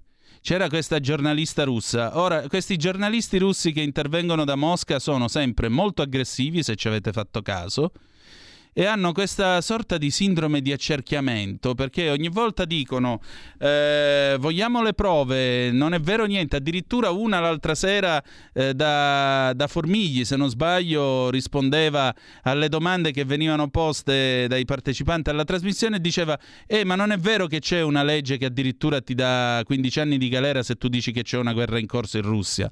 Beh, se vogliamo negare anche questo, allora di che cosa stiamo a parlare, insomma? Tutto qui, poi ognuno per carità può prendere la posizione che meglio crede ed è legittimata a farlo, però continuare con la storia che sono tutti una manica di nazisti e così via non mi pare il caso. Preoccupiamoci invece di un'altra cosa. Come si esce da questa guerra? Come si esce da questa guerra? E soprattutto cosa possiamo fare noi in tutto questo? E allora, a maggior ragione, vedete, Pechino che dice questa storia deve finire. La Turchia, lo vedremo tra poco nel corso della nostra rassegna stampa estera, cose dell'altro mondo. La TASS dice noi siamo pronti a favorire un incontro tra Zelensky e Putin già dalla prossima settimana. Cioè, questo noi dobbiamo capire. Cosa sarà? Sarà una tregua oppure riusciremo ad avere una pace? Scholz questa mattina in un'intervista alla stampa, presa dallo Spiegel, dice sì, noi ci stiamo armando, però l'obiettivo è garantire la pace tra Ucraina e Russia e soprattutto fare in modo che anche noi si sia tra i garanti di questa pace. E vedete, tutto questo, allora cosa ci spinge a dire? Che da questa guerra dobbiamo trovare il modo di venire fuori. È altrettanto vero però, e questo è innegabile, che gli americani, cominciando da quel presidente rimbambito che hanno, quello che quando va ai convegni si gira e dà la mano all'amico immaginario, gli americani in tutto questo nulla hanno fatto per cercare di calmare il clima. Nulla. Anzi, molto spesso le dichiarazioni del presidente democratico Biden, quello che doveva rimediare ai guasti del pazzo Trump, il volgare Trump, il triviale Trump, quello che ci avrebbe portato alla terza guerra mondiale, beh, le dichiarazioni del buon Biden non è che mi sembra siano state improntate alla misura o alla moral suasion. Perché la verità è che l'America in questa vicenda ha fatto la figura di nonno Simpson, cioè un vecchio che grida cose senza senso. Uno che davanti ai giornalisti dice «Are you going to Kiev?» «Yes, sì, andrò a Kiev». E subito dopo viene smentito dalla Casa Bianca, dalla sua stessa portavoce, Jen Psaki, che dice «No, non è assolutamente previsto il viaggio del presidente Biden in Ucraina». Ma di che cosa stiamo parlando? E nel frattempo ci vendono il loro gas, come dice lo stesso Carlo Cambi in questa trasmissione. E nel frattempo dobbiamo andare a prendere il gas dal Qatar. E nel frattempo, quelli che la pagheranno più di tutti saremo noi. Perché noi, per la nostra posizione tra Europa e Mediterraneo, siamo naturali terrumponte. E nel momento in cui l'Africa del Nord resta senza il grano ucraino, che succede? E che si fa? E poi chi è l'Europa? È la signora von der Leyen? È il cancelliere Scholz che fa queste dichiarazioni dicendo la Germania si riarma ma non vuole essere percepita come una potenza che si fa rispettare e temere per la forza dei suoi eserciti? È Macron che è stato riconfermato e che è stato l'unico a tenere comunque un canale telefonico aperto con Putin? Chi è l'Europa? E Boris Johnson che, sebbene io lo stimi, sì, queste sceneggiate con gli inglesi che sono stati beccati a Kiev, questi sfondoni veramente ai limiti del ridicolo, di film tipo Sturmtruppen, i film con Alvaro Vitali, la dottoressa nella corsia dei militari, roba così. E questo effettivamente lascia molto a desiderare e uno dice dove stiamo andando a finire? Secondo me sarebbe ora di finirla questa guerra. E secondo me sarebbe anche il caso che fosse l'Europa a dare le carte in questa vicenda. Ma se l'Europa non è in grado di dare le carte in questa vicenda, forse è bene che cominciamo a ripensarla l'Europa. Forse è bene che cominciamo a ripensarla davvero. Pronto, chi è là? Ciao Antonino, sono Marco da Mantova. Oh, Mantova amata, sempre nel mio cuore. Ben trovato, dimmi. Ascoltami, allora, cosa può fare l'Europa? Tu che ne pensi? A cosa ne penso? Allora, penso un cumulo di fregnacce? No, assolutamente no, anche perché siamo facciamo delle opinioni, no? Buttiamo il nostro semino nello stagno e vediamo cosa viene fuori, no? Vediamo quanti cerchi si formano. Vediamo. Allora, io credo che gli Stati Uniti devono rimediare a un po' di casini che hanno fatto, perché loro certamente, e te l'ho detto anche Micalessin, puntano al regime change. Sì, indubbiamente. Per cadere Putin e magari cercare di instaurare un governo, un regime, chiamamelo quello che vuoi tu, che permetta loro di mettere le mani sulle immense ricchezze della Russia, perché è lì che si è cercato di fare dagli Stati Uniti e la Gran Bretagna, che poi sono quelli che controllano un pochino la parte occidentale del mondo. Sì, ma i russi non sono una Libia qualunque. Lo so, però con Yeltsin c'erano quasi riusciti, poi è arrivato Putin e ha rotto le uova nel pianeta. Vabbè, Yeltsin te lo ricordi quando dirigeva... Quando dirigeva le orchestre completamente embriaco. Sì, ma lui andava in giro a slacciare i lezioni delle segretarie, se non ricordo male. Ecco, quindi, ma di che stiamo parlando? Putin non mi pare soggetto che faccia ste robe. Lo so, solo che allora noi sappiamo che gli americani sono capaci di grandissime cose, ma sono capaci anche di enormi puttanate.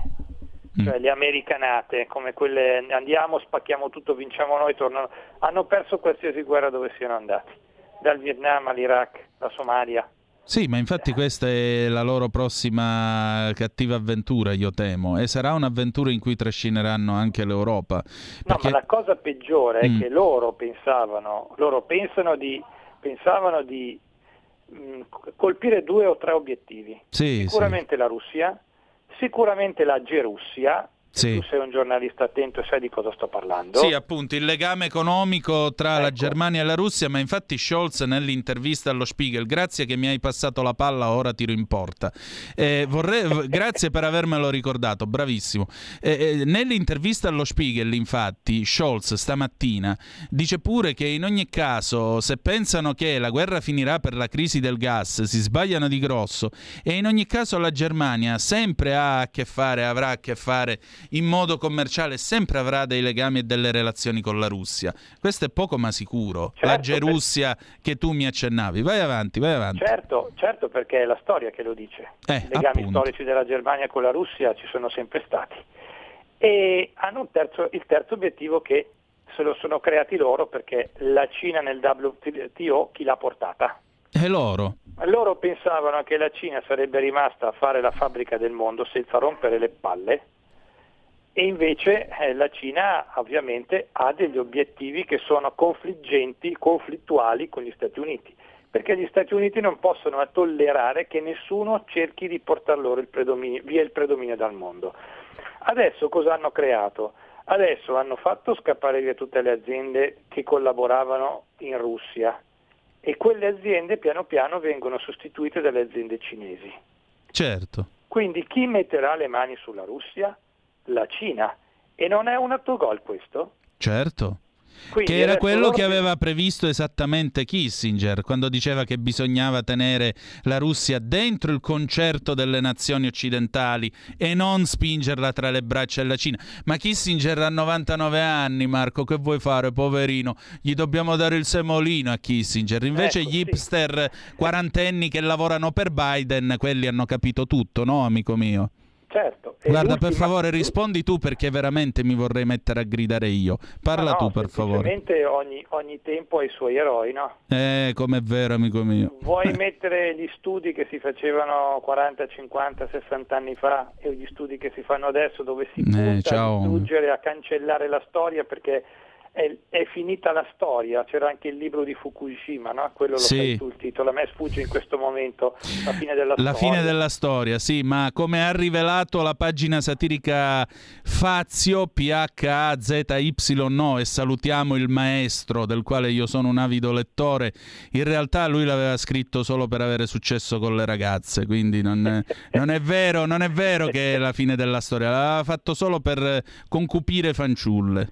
Il problema è che tutti noi veniamo dalla storia, se abbiamo la storia e conosciamo la storia sappiamo chi erano i nostri genitori, i nostri avi, e sappiamo chi siamo noi. Se noi veniamo dal nulla ci domanderemo per tutta la vita che cosa siamo e che cosa facciamo qui. Ultima cosa, per salvarsi in corner adesso noi da fabbrica degli Stati Uniti che eravamo negli anni '80 come Europa, diventeremo gli acquirenti degli Stati Uniti per salvare gli Stati Uniti dalla catastrofe, perché ovviamente in qualche modo loro si salveranno. E visto che noi abbiamo una classe dirigente europea che io dubito che non sappia che cosa stia facendo, ma semplicemente al soldo, mettiamola così, succube del padrone o del fratellone americano, noi non ci salveremo, io credo, a meno che l'ultima speranza che mi rimane, io i tedeschi non li amo, però spero a questo punto che la Germania in qualche modo, con un afflato di coraggio, che va bene i tedeschi degli anni 2020 non sono i tedeschi del 1940, però spero che trovino la forza di reagire. Noi italiani non ce l'avremo questa forza, spero nei tedeschi. Ma guarda, a questo punto comincio a sperarlo anch'io, perché se davvero per sperare nella pace dobbiamo sperare, scusate la ripetizione, nell'intervento di un regime autocratico e liberticida come quello di Pechino, allora mi sa che qualcosina, tutte queste belle parole, libertà, democrazia, valori, diritti umani, mi sa che qualcosina è saltato in Occidente. E poi guarda Marco, permettimi di non essere d'accordo con te, di avere il beneficio del dubbio quando tu parli della classe politica e dirigente europea, perché secondo te la Verstager, alla veneranda età di 54 anni, di cui più di 20 passati a fare politica in Danimarca e in Europa, piglia e va in un convegno internazionale e davanti a tutti dice che quando i figli si fanno la doccia lei gli chiude l'acqua calda e quando si chiude l'acqua calda bisogna dire beccati questo Putin. Ecco, ma tu no, non la senti quella bella ondata di sudore freddo che sale dietro la schiena e il senso di vergogna? Perché mi sto vergognando io che lo sto dicendo qua adesso a te e a tutti quelli che ci ascoltano. Per me è folle. Io mi vergogno. Folle. Ma come si fa a gestire un continente, 450 milioni di anime, il primo mercato del mondo per valore economico? Come si può pensare di dire a 450 milioni di potenziali investitori, acquirenti, quello che volete? Beh, se vogliamo vincere questa guerra, chiudete l'acqua e dite beccati questo Putin. Ma è per quello che io ti dico, e i gessetti Antonino, dove sono? E i Meijin? È per quello che io ti dico, Antonino, che io non posso pensare, non posso credere che chi governa l'Europa non si renda conto di quello che sta facendo, di quello che stia accadendo. Devono essere per forza al soldo, cioè consapevoli, complici del disegno americano, che è quello di distruggere la industria, la manifattura europea e per questo distruggere la Germania e fare di noi gli acquirenti dei loro prodotti. Del resto mi sembra di aver sentito nelle scorse settimane, correggimi tu se è una fake news, del ritorno in grande stile del TTIP. Quindi, il trattato transatlantico, esatto. Sì. Esatto. Beh, allora sai, in quel caso sai che cosa dobbiamo fare? Il 9 maggio c'è la festa lì a Mosca per la Grande Guerra. L'8 maggio e alle 12 c'è la supplica alla Madonna di Pompei. Ecco, affidiamoci a lei. Questa è l'unica cosa che io posso suggerire da questo microfono. Che vuoi ti dica? Io a questo punto ti abbraccio, ho terminato i miei argomenti. Grazie. Ci sentiamo al prossimo. Okay? Ciao Marco, abbiamo un'altra telefonata. Ciao. E poi andiamo in pausa. Grazie Marco. Pronto chi è là?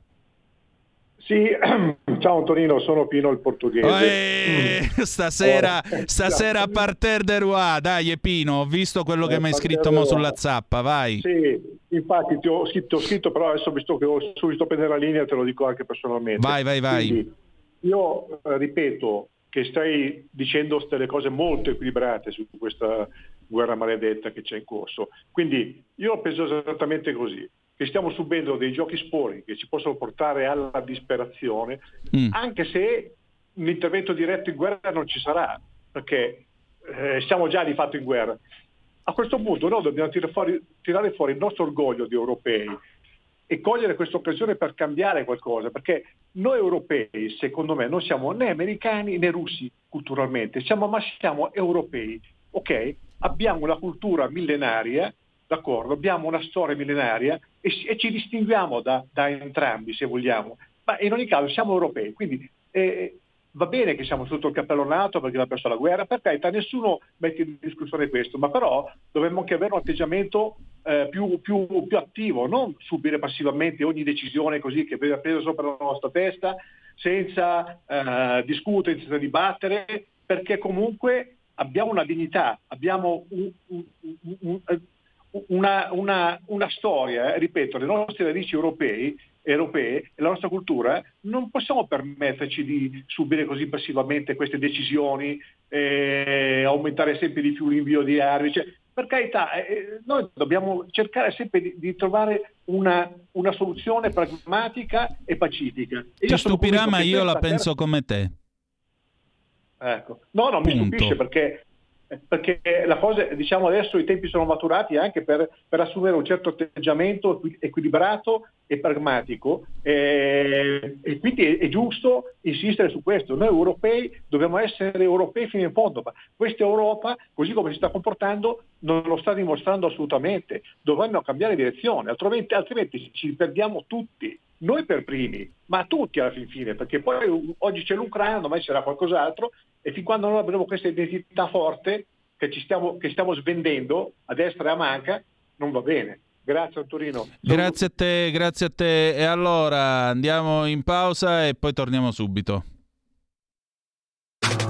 Stai ascoltando Radio Libertà, la tua voce libera, senza filtri né censura. La tua radio. Stai ascoltando Radio Libertà, la tua voce libera, senza filtri né censure. La tua radio. E rieccoci, siete sempre sulle magiche onde di Radio Libertà. Antonino Danna al microfono con voi per Zoom, il drive time in mezzo ai fatti. Abbiamo un'ultima telefonata. Pronto, chi è là? Ciao, sono io. Sì, sono carissimo, ciao. Ciao, sono Fabiano, telefono provincia di Verona. Niente, Tonino, caro mio, finché tu la pensi come me e io la penso come te, in gioco i discorsi restano solamente da bar. Però non vedo reattività da parte dei vari segretari, da parte del popolo, da parte dei giornalisti, da parte dell'opinione pubblica. Io vedo un assoluto silenzio e questo mi preoccupa, perché è l'unico che sta dicendo qualcosa, e sta parlando uno che è stato filo atlantista, cioè, però adesso mi sono reso conto che il gioco sporco che stanno facendo, però l'unico che sta dicendo un qualcosa di serio è Travaglio. Il resto è patumiera allo stato puro, e qua cosa possiamo fare noi? Noi siamo impotenti, o scendiamo per le strade e cominciamo a prendere a legnate i nostri governanti, perché è l'unica roba da fare, vero? Perché altrimenti io che la penso come te la pensi come me, cosa facciamo? Io ho 40 anni che io faccio politica, seguo la politica, e non dico mai sono tutte parole buttate al vento, però tanto i progetti vanno avanti. Ciao Tomino, grazie. Ciao carissimo, però vedi, io permettimi di dirti questo, non è che tu ne hai parlato con me seduta al bar bevendo lo spritz, ne hai parlato su una radio che copre tutto il paese, e allora io ti dico che siamo tanti ad ascoltare quello che tu hai detto. E siccome siamo tanti, a maggior ragione noi possiamo farci una cartina per capire dov'è che stiamo andando e quindi farci un'idea più precisa e orientare anche le nostre scelte. Per cui ti dico, non sono parole inutili, non sono tempo perso, non sono fregnacce, perché se no sai che potremmo fare?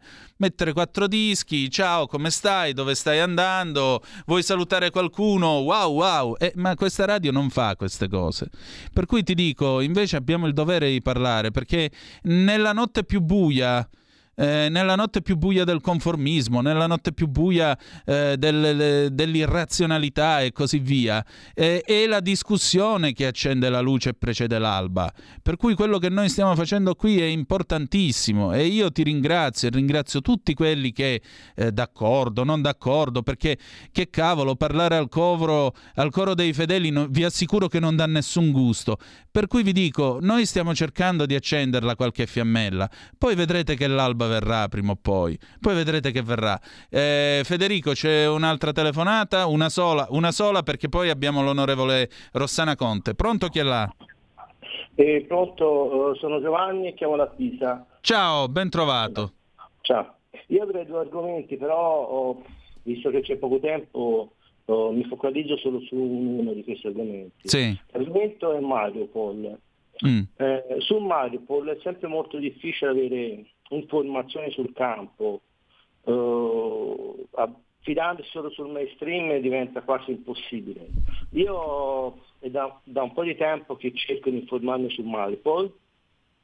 A Mariupol veramente è successo di tutto, principalmente il fatto di come sono stati utilizzati questi civili in questa città, ed è ingiusto secondo me nei confronti di quello che è successo a Mariupol. Anche lì ci sono i fossi comuni, ma ancora di più a Mariupol ci sono morti in tutte le strade, e in tutte le strade ci sono aiole con gente che si è portata dentro.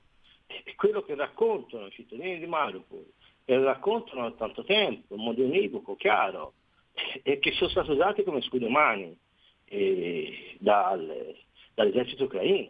Ora, lì al comando di Mariupol c'era Azov, che Azov ormai l'abbiamo scoperto tutti. Secondo me, per onestà di sapere le cose come vanno, ci vorrebbero più nostri inviati pubblici della TV pubblica, che avessero più tempo, più spazio per raccontare quello che è successo e quello che vuole la gente, perché lì la gente vorrebbe la pace, vorrebbe che finisse la guerra e che si chiudesse la questione. Io penso però che sia un po' un desiderio di tutti. Beh, non credo ci sia gente in giro che la mattina si alza e dice porco il mondo che c'ho sotto i piedi, nemmeno oggi una bomba che colpisce il palazzo di fronte, insomma. Però è altrettanto vero che, permettimi, tu ti sei informato. Noi qui abbiamo cercato di fare informazione e abbiamo cercato di dare delle fonti qualificate che sono appunto nella nostra rassegna stampa della sera, all'interno della quale c'è anche la TAS, perché non è che noi facciamo informazione a senso unico, così ognuno si può fare la propria opinione. Naturalmente, che cosa a me sembra abbastanza evidente una cosa: la BBC, NPR, Deutsche Welle e gli altri, persino Xinhua, dicono determinate cose. La TAS necessariamente riporta sempre comunicazioni che arrivano da portavoce del governo, e questo forse dovrebbe far riflettere. Secondo, dice mi sono informato, benissimo, e tra le informazioni dovrebbe anche esserci una cosa che ha scritto la BBC, che hanno scritto i principali media, quindi credo sia un'informazione alquanto verificata. Molto spesso è capitato che ai bus per l'evacuazione previsti per 6.000 persone a Mariupol si siano presentati in 60-80. È capitato che per esempio i corridoi umanitari siano stati bersagliati, è capitato che i corridoi umanitari fossero puntati verso la Russia e non verso Zaporizhzhia come chiedevano gli ucraini, perché sono ucraini che se ne vogliono andare da un pezzo di Ucraina. Stasera la BBC riferisce del comandante di quello che sta comandando giù la resistenza all'acciaieria Azovstal, e dice vogliamo una soluzione alla Dunkerque quantomeno per i civili che sono asserragliati qui con noi, cioè trovare il modo di far arrivare delle barche, dei mezzi, qualsiasi cosa dal mare a Mariupol in modo tale da imbarcare questi poveri disperati e portarseli via. Però qui c'è un presupposto di base, se devi capire, che chi va a un corridoio umanitario e va a finire come profugo nel Donbass indipendentista o in Russia è uno che è condannato alla deportazione. In realtà in Russia sono già 1 milione di profughi che vengono dall'Ucraina, appunto sono i principali responsabili, quindi il pretesto di non far evacuare i civili, francamente non è giustificabile. Chiedo scusa, in Russia hanno 1 milione di profughi dall'Ucraina che chissà se torneranno in Ucraina, mentre invece in Polonia ne hanno più di 5 e le Nazioni Unite prevedono che si arrivi a 8, e questi sono tutti profughi che stanno venendo verso ovest, e se scappano verso ovest forse l'idea di andare a finire in Russia non gli è molto gradita. Ma in Russia già vivono 3 milioni e mezzo di ucraini che lavorano in Russia. Già 3 milioni e mezzo. Perfetto. Cioè, però... non stavo parlando dell'inferno, cioè vanno in Russia. Poi se gli europei vogliono collaborare, dovranno, con un po' di diplomatici, far venire più gente possibile. Anche quelli che sono là, che vogliono venire in Europa, hanno difficoltà con la distruzione delle case, con la mancanza di documenti. Ma lì deve essere la diplomazia attivarsi. Si attiva se uno cerca di avere dei rapporti. Io dico... Cioè, parliamoci chiaro, qui se no si sta esagerando, qui c'è la gente, cioè io vedo quel che c'era a Marco, cioè, loro vogliono vivere tranquillamente. Cioè io, tutti vorrebbero vivere tranquillamente senza gente che ti entra in casa e ti stupra davanti ai figli, no? O che fanno le fosse comuni come a Buča, le pare? Io ho capito, ma i cecchini a Mariupol sparavano, erano ucraini e sparavano sulla gente. A Mariupol. Fonte? Io dico, di cosa stiamo parlando? Qual è la fonte, scusi? Qual è la fonte che afferma questo? Perché uno purtroppo le fonti se deve cercare. E qual è la fonte che afferma questo? Mi perdoni. Ci sono giornalisti indipendenti, andare su Google, sono vari giornalisti indipendenti che girano là, che fanno i filmati, che intervistano e poi mostrano anche i cadaveri a me. Io ho visto dei teschi. I teschi, dopo che uno è andato, dopo 2 giorni che sono finiti combattimenti, i teschi sono lì da poco, certi tipi di cadaveri, era evidente il loro stato di composizione, cioè, ci sono cose brutte, oltre che io ho ascoltato, veramente ti parlo di decine di interviste, ma decine. Quindi insomma Mariupol è colpa degli ucraini secondo lei? No, allora, che cannoneggiavano è scontato. Quindi tutti quelli che sono stati vittime dei cannoni, dei carri armati russi, per carità, ma quello è scontato. C'è anche la 7 che ha fatto qualche, anche sia su Rete 4 che sulla 7 qualche filmato l'hanno mostrato, perché hanno avuto gente che è andata là, ma c'è un disinteresse a quello che è successo là. Quindi si tratta di non riconoscere responsabilità a chi ha cominciato una guerra, ma qui si va nel dettaglio, cioè i civili. Perché non sono usciti da quella città? Perché non sono usciti? Glielo sto dicendo, questo dalle fonti verificate, perché molto spesso è stata intralciata la possibilità di abbandonare Mariupol. Si vanno a verificare sul posto, bisogna andare a parlare con la gente, bisogna vedere cosa è successo, chiederlo, possibilmente ovviamente senza la presenza di soldati, e questo hanno parlato, senza soldati, con i soldati. E i racconti sono tanti, io per lavoro so cosa vuol dire, so quando uno mente o meno, e ne ho viste tante di queste interviste, ma veramente tante, e questo lo dico per cercare anche di calmare la situazione, perché i criminali sono da tutte le parti, se ci sono dei soldati criminali e vengono coperti, ciò non va bene. E mi perdoni, il fatto che il comandante della guarnigione asserragliata nell'Azovstal stasera, in un video pubblicato dalla BBC, quindi fonte verificata, chieda l'allontanamento e l'evacuazione dei civili che sono con loro attraverso una soluzione alla Dunkerque e servirsi di scudi umani come hanno fatto gli ucraini, come dice lei.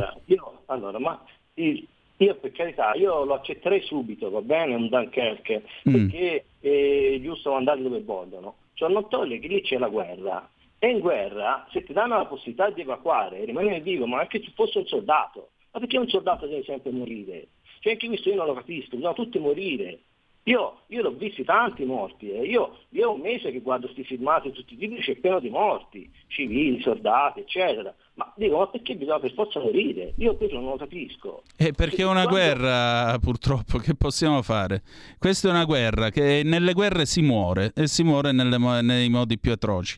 Grazie al suo intervento. Allora, adesso avevamo introdotto la discussione con Giuni Russo, parliamo di concessioni balneari. Le rubriche stasera slittano, le faremo domani sera, con l'onorevole Rosanna Conte, eurodeputata al Parlamento europeo in quota Lega. Prego Federico.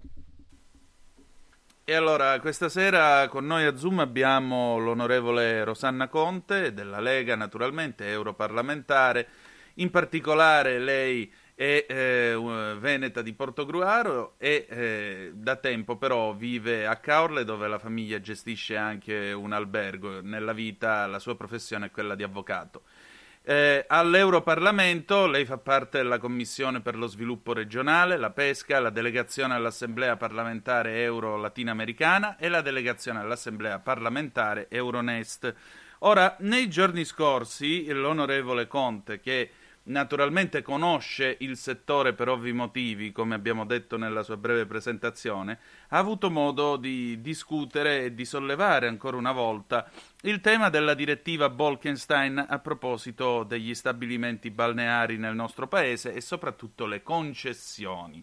Ora c'è da sempre questo scontro e ancora una volta infatti l'eurocommissario Breton ha risposto in un modo, posso dirlo, abbastanza piccato nei suoi confronti, perché l'onorevole Conte giustamente ha detto: negli ultimi giorni si è riaperto questo dibattito e sulla conseguente applicazione al settore delle concessioni balneari italiane. Sulla questione è intervenuto il commissario Gentiloni ribadendo la posizione UE sui balneari e aggiungendo ulteriore pressione al comparto già duramente segnato dalla crisi pandemica, con l'obiettivo di applicare la direttiva e riassegnare le concessioni tramite bandi di gara. Ora, onorevole, qui ci stiamo preparando a una svendita degli arenili italiani, oppure, come dice Breton nella risposta che le ha dato, in realtà lo Stato sta facendo protezionismo e sempre a rischio infrazione, e anzi, se si applicasse la direttiva Bolkestein, gli operatori del settore sarebbero al sicuro perché avrebbero finalmente certezza del diritto?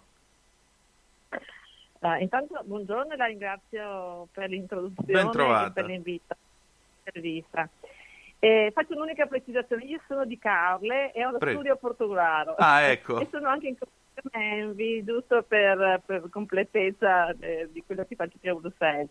Grazie. Ecco, allora, come ha detto giustamente lei, io sono impegnata da tempo in questa battaglia a difesa dei nostri balneari e delle spiagge italiane, perché ho vissuto e vivo personalmente, ho potuto toccare con mano e visto in prima persona il lavoro, le competenze, gli investimenti di chi per anni si è adoperato affinché le nostre spiagge venissero riconosciute come un'eccellenza nel panorama internazionale. È per questo che secondo me gli operatori balneari devono essere tutelati da una direttiva che li metterà fortemente a rischio. Quindi io ho presentato più di un'interrogazione, questa, l'ultima che ha citato lei, è recente, la risposta è dell'11 aprile, certo. E quindi sono proprio le ultime battute. La risposta che la Commissione europea ha dato è sull'applicazione della Bolkestein parla molto chiaro. Bruxelles non intende accettare più proroghe delle concessioni, questo ormai è chiaro, è palese e la risposta è costante su questo. Quindi le gare vanno fatte, altrimenti si rischiano delle sanzioni e l'inflazione. La situazione purtroppo in cui ci troviamo oggi è questa, ed è frutto di errori che sono stati commessi nel passato, mi dispiace dirlo ma è doveroso. Certo. Quando la Lega è rimasta pressoché isolata in Europa a difendere le istanze delle nostre imprese e dei nostri lavoratori, perché ricordiamoci che quando c'era Bolkestein, il commissario europeo era c'era Prodi, quindi voglio ricordare, portare indietro con i tempi, c'era un italiano e non è stato fatto nulla se non da parte della Lega che con la proposta di Centinaio. Fatto questa breve premessa, ora dobbiamo trovare una soluzione che impedisca dei contraccolpi al settore e che soprattutto non porti a una svendita delle nostre spiagge, come ha detto lei, magari a gruppi di interessi stranieri. Sì, perché già si comincia a parlare di parti della riviera adriatica che suscitano notevoli appetiti, o mi sbaglio? Certo. Però dobbiamo farlo questo, dobbiamo assolutamente tutelarli in questo momento, periodo storico soprattutto per la pandemia di 2 anni dove il turismo è stato affossato. Adesso la guerra in Ucraina, cioè il settore vive nell'incertezza più assoluta. Quindi Allora, abbiamo un dato di fatto, è questo: la Bolkestein prevede la riassegnazione delle concessioni tramite i bandi di gara. Allora, bene, se siamo costretti, altrimenti sanzioni o infrazione, facciamo queste gare. Ma a mio parere, quello che insisto e che ho detto anche a Gentiloni, dobbiamo tenere fermi alcuni punti. Sì. Primo fra tutti, come ho chiesto al commissario Breton, servono meccanismi di salvaguardia a favore di chi per anni si è impegnato nella tutela e nella gestione delle nostre spiagge. Quindi dobbiamo proteggere l'expertise, riconoscere l'impegno e gli investimenti decennali degli attuali concessionari, tutte le loro conoscenze che hanno avuto nel tempo e il valore commerciale. Di questo ne ho parlato anche quando è venuta un mese fa circa il ministro Garavaglia qui in Europa, il quale ha confermato che anche il governo sta andando per questa strada e che ci sono delle buone trattative col commissario in tal senso, perché non si tratta di favorire rendite di posizioni, ma di garantire che le nostre spiagge restino in mano degli italiani. Esatto. Imprenditori italiani che hanno dimostrato di saperle proteggere e promuovere anche, creando anche ricchezza e posti di lavoro, perché l'Italia vive di turismo, cioè, non te ne parliamoci chiaro. Sì, che significa anche tasse pagate in Italia, allo Stato italiano. Certo, allo Stato italiano. Si tratta di imprenditori che dovrebbero essere premiati per quello che hanno fatto e lo sviluppo del territorio che hanno dato in tutti questi anni, non invece puniti.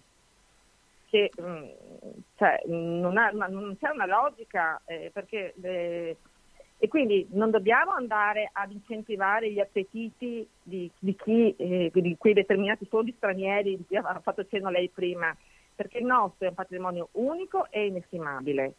Quindi io continuerò a lottare in questo senso e vedo che anche il governo è conforme. Ovviamente sappiamo che l'Italia ha delle coste diverse e ci sono degli interessi diversi, però il dato di fatto, il dato oggettivo è questo: dobbiamo prendere atto, le gare si faranno, devono essere fatte bene, fatte in modo tale che i nostri imprenditori italiani vengano tutelati e difesi. Senta, glielo chiedo con una canzone di Giuni Russo. Come sarà quest'estate al mare? Quest'estate al mare sarà... io sono, come ho detto, da Carle, arrivo da Carle, gli operatori hanno cominciato a lavorare e si stanno in Veneto, posso parlare per il Veneto, si stanno preparando per anche affrontare le gare con serenità e nel modo adeguato. Quindi ritengo che sarebbe opportuno che anche le altre regioni in qualche modo prendessero spunto da questa legge regionale e si coordinassero per far sì che non arrivino questi stranieri a portarci via queste cose stupende, questo come posso dire, patrimonio inestimabile che abbiamo. Certamente. Senta, prego. No, dica lei. L'estate al mare sarà sicuramente... siamo propositivi, siamo costruttivi, noi ci tiriamo sulle maniche, andiamo avanti, lavoriamo, e per cui affronteremo anche questo con serenità. Importante è avere le idee chiare e sapere come fare per proteggersi e tutelarsi. Esatto. Sento, onorevole, un ultimo sguardo al settore. 2 anni di pandemia, però queste vacanze pasquali e il ponte del 25 aprile hanno segnato, almeno sembrano aver dato segnali di ripresa. Per quanto riguarda il settore balneare, secondo lei quest'anno come andrà, al di là della direttiva Bolkestein? Io sono positiva perché vedo che ci sono moltissime prenotazioni, sento gli albergatori a Carle e anche della zona della Costa Veneta che ho sentito ultimamente per questa direttiva che ho frequentato. E penso che sia sarà un'estate positiva sicuramente, perché faccio il conto per l'Ascensione, per Pentecoste gli alberghi sono già quasi pieni, quindi presumo che, e poi sa com'è il mare, dipende anche dal tempo. Certo. Il tempo è bello, la si invoglia e si muove, per cui Confido che la stagione sia anche come quella dell'anno scorso, che è stata ottima anche quella dell'anno scorso nonostante la pandemia. Un unico appunto che faccio è che secondo me qui in Europa una cosa che ho contestato anche questa, l'ho contestata anche alla presidenza francese, che non ci sono dei fondi specifici per il turismo. Ho chiesto se erano in grado di istituire dei fondi per aiutare, vista la pandemia, vista la guerra, insomma, continuamente il settore che viene colpito, perché poi sappiamo che è un settore che lavora 6 mesi all'anno. E la risposta è stata: ci sono i fondi per il turismo, ma sono collocati in diversi altri fondi, quindi bisogna prendersi la cura di andare a vedere dove poter attingere. Invece io insisterò perché venga istituito qualcosa specifico per il turismo, per il sostegno del turismo. Anche questa sarà una delle battaglie che voglio portare avanti. E allora avremo modo di risentirci, così ci racconterà come andrà questa battaglia. Grazie del suo tempo, onorevole. Grazie a lei, grazie. Saluti a tutti. E rieccoci, siete di nuovo sulle magiche onde di Radio Libertà. Questo è sempre Zoom, il drive time in mezzo ai fatti. Antonino Danna al microfono con voi. Grazie all'onorevole Rosanna Conte della Lega, eurodeputata in quel dell'Europarlamento, che naturalmente insomma ha illuminato un settore che non è appunto soltanto un'estate al mare, perché per chi lavora 6 mesi all'anno chiaramente l'applicazione della Bolkestein e tutto il resto significa un futuro per sé e per i propri figli, la propria famiglia, le persone che lavorano con loro in tutto il settore delle riviere e degli stabilimenti balneari. Bene, siamo arrivati alla fine di questa puntata. Io ringrazio tutti voi per i vostri interventi. Pazienza se stasera non abbiamo le nostre classiche rubriche, ma mi ha fatto piacere sentirvi, sapere che eravate tanti, perché è più importante questo, è più importante avere un dialogo tra di noi, perché la radio serve a questo prima di tutto. Noi ci ritroviamo domani alle 18.05 trattabili sulle magiche onde di Radio Libertà. La canzone d'amore con cui ci lasciamo arriva direttamente al 1977, Gepi and Gepi featuring Melissa Chimenti, Blue, ruffianissima canzone. E ricordate che the best is yet to come, il meglio deve ancora venire. Vi ha parlato Antonino Danna, buonasera. Avete ascoltato Zoom, il drive time in mezzo ai fatti.